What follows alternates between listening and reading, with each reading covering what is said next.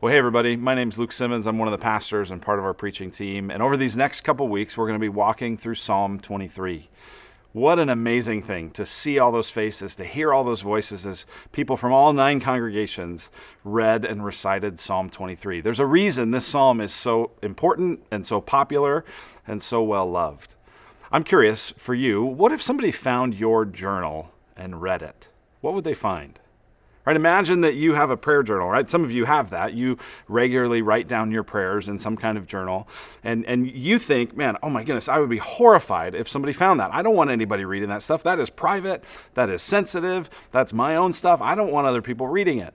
Others of you would go, if you find a prayer journal of mine, great, because I've never had one. So I don't know where that would be. Uh, maybe you're like me, right? I've got a house filled with journals that all look like this. The first couple pages that are written in the first few days of January, they're filled with prayers, they're filled with goals, they're filled with ideas uh, uh, in the first few pages. And then the rest of it is just blank. Lots and lots of blank journals. Well, what if you stumbled on a journal, a prayer journal, of somebody who'd walked with the Lord for decades? What if you stumbled on the prayer journal of, a, of an elderly saint, someone who'd walked with the Lord for, for many, many years? I think about someone like Ravi Zacharias. We lost him this week, the great apologist and defender of the faith, that guy who, as a young man, was ready to commit suicide, and the Lord met him, and he walked with God for over 50 years, just went home to be with the Lord this week. What if you found a prayer journal filled with Ravi Zacharias' prayers. Well, what if you found a prayer journal for someone like David, that guy who, when he was a boy, he was the youngest of eight sons. His father was elderly. Don't know how much he was able to play with him and be around him because he was so much older. He grew up as a musician, as a shepherd boy, beat up by his older brothers, all of a sudden thrust into the limelight because of his courage against Goliath. He ends up becoming king he ends up having great and astounding victories and horrifying defeats. Well, what if you read his journal?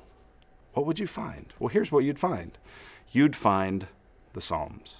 The Psalms are the prayer journal of the people of God, and so many of the Psalms are written by David. And when you read it, you find some Psalms are like Psalm 22, the one that comes before this. Psalm 22 begins, My God, my God, why have you forsaken me? Maybe that's where you are today, feeling forsaken by God, feeling alone, feeling like in the midst of your trouble, God has walked away. Other Psalms are more victorious. They're like Psalm 24, the one that comes next. It begins by saying, The earth is the Lord's and everything in it. It says, Who is this King of glory? The Lord, strong and mighty. It's triumphant, it's victorious. Maybe that's where you are today. Well, how do you get from Psalm 22 to Psalm 24. My God, where are you? My God, you're victorious. How do you get there? You get there through Psalm 23. The Lord is my shepherd. And when you read Psalm 23, what you find is it sounds like the prayer journal of someone who's reflecting on what it's like to walk with God through many, many years, facing trials, facing difficulties, and through it all, experiencing God as a shepherd. So that's what we're going to look at over these next few weeks is what does it look like to have God as our shepherd? And we're going to see today that this shepherd is going to give us a number of things from this passage. This shepherd gives us relationship, this shepherd gives us rest, and this shepherd gives us righteousness. That's where we're going to go. So let's pray together. Let's ask God's help as we go to his word. Father, we thank you for your word. We thank you for how it teaches us and encourages us and strengthens us. And God, I pray that now we would hear your word and believe it, that we would find ourselves comforted deeply by the reality that you are our shepherd. We pray that to you in Christ's name. Amen. Amen. Well, first, the shepherd gives us relationship. God, as our shepherd, gives us relationship. Look at what it says in verse 1. The Lord is my shepherd, I shall not want. The Lord is my shepherd. You know, there's a sweet irony to David calling God his shepherd. A couple of reasons. One reason is David knew what it was like to be a shepherd. He'd grown up shepherding his father's uh, flocks, taking care of them, protecting them, sleeping out with them, leading them into paths of, of food, and protecting them from wildlife. He knew what it was like to literally be a shepherd. But David also knew what it was like to be a king. And throughout the Old Testament, throughout the Hebrew scriptures, what you find is that over and over, the kings of Israel are called the shepherds of Israel. They're the ones that are supposed to feed and protect and lead and guide the people of Israel. So David is saying, I know what it's like to be a shepherd, I know what it's like to be a king. And you know what? You know who the true shepherd is? You know who the true king is? He says, The Lord is my shepherd. Fascinating. The very first words, the Lord. They're in all caps there, the Lord. It's that Hebrew name of God that means I am who I am. It, it means that the Lord is self sufficient. The Lord is strong. The Lord is independent. The Lord is mighty. The Lord is holy. There is no one like him. And David says, This Lord, this all sufficient, totally independent, totally high and above everyone else, this Lord is my shepherd. Notice he says the Lord is my shepherd. He doesn't say the Lord is a shepherd. He doesn't say the Lord is the shepherd. He says the Lord is my shepherd. I can always tell when it comes to our church when someone has moved over from being kind of a spectator of our church family to an owner of our church family because their language shifts, right? When someone first starts coming to our church, they often say, Oh, I really like your church, or I, I, I, really wonder how you guys are thinking about things. But when someone becomes an owner, they say, I love my church. I love our church. I'm so excited about how our church is making a difference. And that shift in language is significant. It says, there's a, there's a new kind of relationship happening here, and that's what David does. The Lord is my shepherd. Let me ask you, is the Lord your shepherd? Is the Lord your shepherd? Are you a spectator of God? Or have you actually entered into relationship with Him, into closeness with Him, where you can look at Him and say, God, you are my shepherd. You take care of me, you protect me, you look out for me, you are my shepherd. The Lord is my shepherd. It's a term of relationship. And because the Lord is my shepherd, He says, I shall not want. I shall not want. Now, the reason that the ESV translates it this way, I shall not want, is because this is how the King James translated it. And Psalm 23 is such a famous verse that it says, I shall not want. And we hear that and think, oh, I shall not want means I, I shouldn't have any desires. That's not what it means. It's kind of the old English idea of I, I shall not want for anything, which is more the idea, like it says in the NIV, I lack nothing. Or the CSB says, I have what I need. This phrase, I shall not want, is saying I don't, it's not saying I don't have desires. It's saying I don't have lack. I don't have things that I need that I don't have. I don't have things that God says are important that I don't have. Like I'm not missing anything. If I have God as my shepherd, I have it all. I have everything I need. When I was a kid, I don't know how old I was. I was probably seven or eight years old, maybe. And my dad was going back to school to get his teaching certificate. And while he was doing that, he had a job working at the batting cages, uh, just a few blocks from our house. And so he worked there. And I tell you what, when you're a little kid who plays baseball, that is a dream come true that your dad would manage the batting cages because what it meant was I could go to the batting cages and I could hit as many rounds as I wanted. I had so many tokens at the batting cages that, that not only did I hit balls, but I actually would strap on the catcher's gear and practice just catching balls. And it was crazy because other kids would come and they would look and they'd be like, how is he doing this? How does he have all these tokens, right? They're thinking about all the money that they have to save up or that their parents are spending so that they could have tokens to just hit a couple rounds at the batting cage. And there I am just hitting round after round after round, tokens falling out of everywhere. Why could I do that? Because the batting cage manager was my dad. Well, when the Lord is your shepherd, when the Lord is my shepherd, you have no lack. Doesn't mean you have everything you want but it does mean you have everything that the Lord thinks you need. He's abundant and He's gracious. And because of this new relationship that we have with God, we can trust that He's enough for us. Is the Lord your shepherd? Have you begun that relationship with Him? Well, there's a second thing that the shepherd gives us. And the second thing the shepherd gives us is rest. is rest. Verse 2 and the beginning of verse 3 are, are all phrases that describe the kind of rest that this shepherd God gives us. It says this He makes me lie down in green pastures, He leads me beside still waters, He restores my soul. I just want to look at each of those phrases and show you how they communicate that God is giving us rest. First, he says, He makes me lie down in green pastures.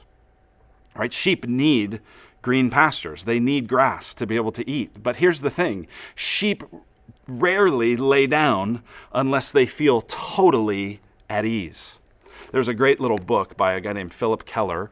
It's called A Shepherd's Look at the 23rd Psalm. And Keller was not only a pastor, uh, but he was also a shepherd for a number of years. And he's so what he does is he takes his experience as a shepherd, interacting with sheep, and says, how does that experience inform how we understand this psalm. It's, it's actually really fascinating. And here's what he, he points out that there's actually four things that a, a, a, an individual sheep has to be free from in order to feel comfortable to lie down. He says that a sheep first has to be free of fear. If a sheep has any kind of sense that there's a threat around, it won't lie down. Second, a sheep has to be free from friction, friction with other sheep and other distractions. And there has to be just kind of a, a, seamless, relaxed kind of experience for a sheep to lay down. Third, the sheep has to be free of pests, right? If it's just barraged by insects and other things that are bothering it, it can't, it can't relax, it can't calm down, and it won't lay down. And fourth, a sheep has to be free of hunger.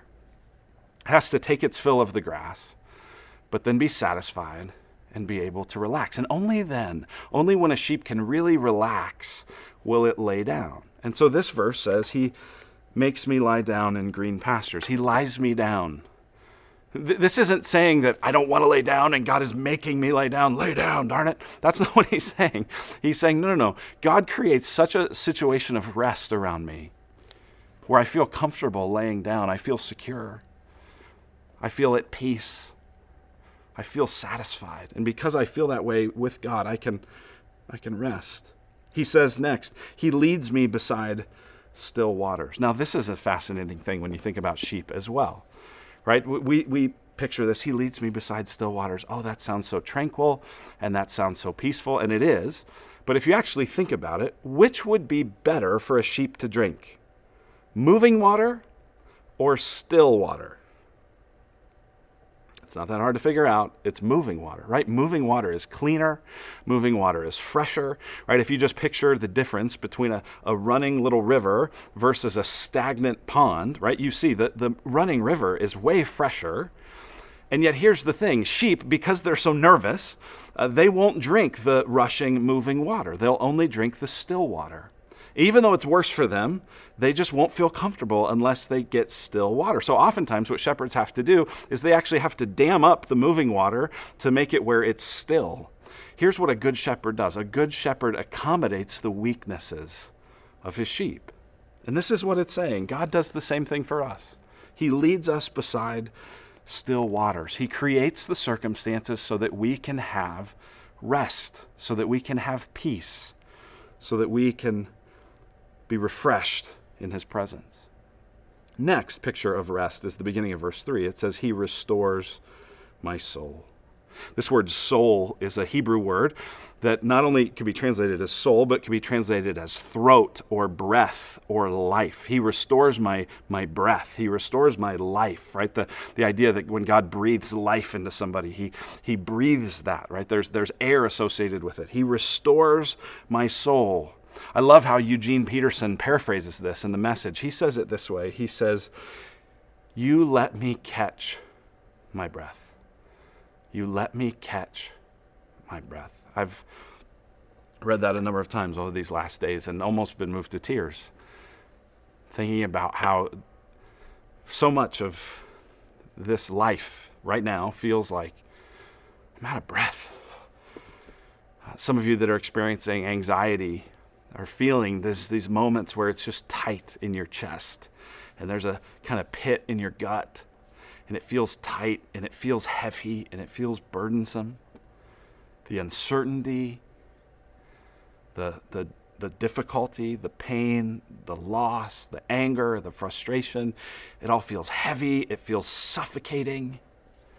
And this says, oh, God, you let me catch my breath. God is inviting us into a life of, of rest. Now, get this not a life of ease, not a life free from anxieties or free from suffering, but a life that is so surrounded by His strong shepherding presence that in the midst of those things we can still catch our breath and have peace. God gives us relationship, God gives us rest. And finally, our shepherd gives us righteousness. Righteousness. It says at the end of verse 3 He leads me in paths of righteousness for His name's sake. He leads me towards what's best, just like a shepherd who has sheep that are prone to wander and prone to drift off and prone to go in the wrong direction. That's how we are with God. And God says, No, no, no, I'm going to restore you. I'm going to help you catch your breath. I'm going to feed you. I'm going to guide you. And I'm going to lead you down a path that is best for you. God gives us guidance. God gives us purpose. He does this all for His name's sake. God knows what's best. He made us, He's for us. He loves us. He laid His life down to redeem us. And so He sets us on a path of righteousness. And He says, This is the way to blessing.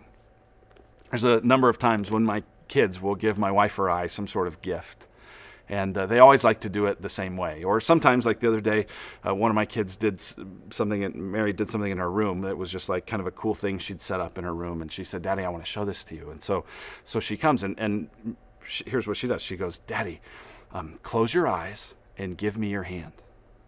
Right? And I'm on one side of the house, and so I'm closing my eyes, and she's leading me through the house. Now, uh, I know my way around the house, so I feel pretty comfortable even with my eyes shut. But but she's leading me, and she's saying, "Hey, I'm, I'm gonna I'm gonna walk you toward this gift that I want to show you, toward this this thing that I made that I think you'll really like."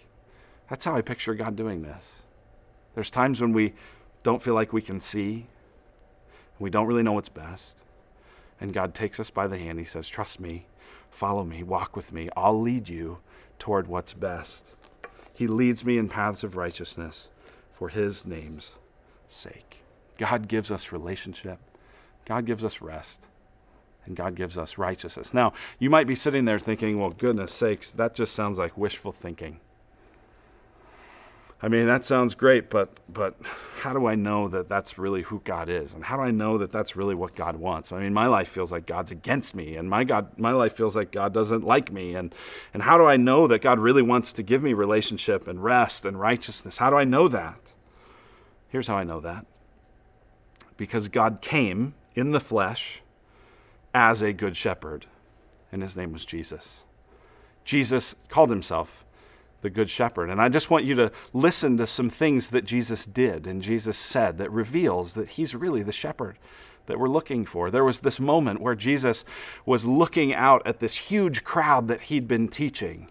And it said that he felt burdened for them because they were like a sheep without a shepherd and they didn't have food. And it, it was getting late in the day and he wasn't, they, no one was sure what they were going to do. And so here's what it says in Mark chapter 6 it says, Then he commanded them all to sit down in groups on the green grass. So they sat down in groups by hundreds and by fifties, and taking the five loaves and the two fish, he looked up to heaven and said a blessing, and broke the loaves and gave them to the disciples to set before the people. And he divided the two fish among them, and they all ate and were satisfied. And they took up 12 baskets full of broken pieces. That's all that was left over. And of the fish. And those who ate the loaves were 5,000 men. This passage is designed to make us think, oh, Jesus is the Good Shepherd the green grass, the full baskets. He's overwhelmingly providing for what we need. Jesus said this in Matthew 11 28 Come to me, all you who are weary and burdened, and I will give you rest. He said in John 6, I am the bread of life. He who comes to me will never go hungry, and he who believes in me will never be thirsty. And he said in John 10, verse 11, I am the good shepherd. The good shepherd lays down his life for the sheep.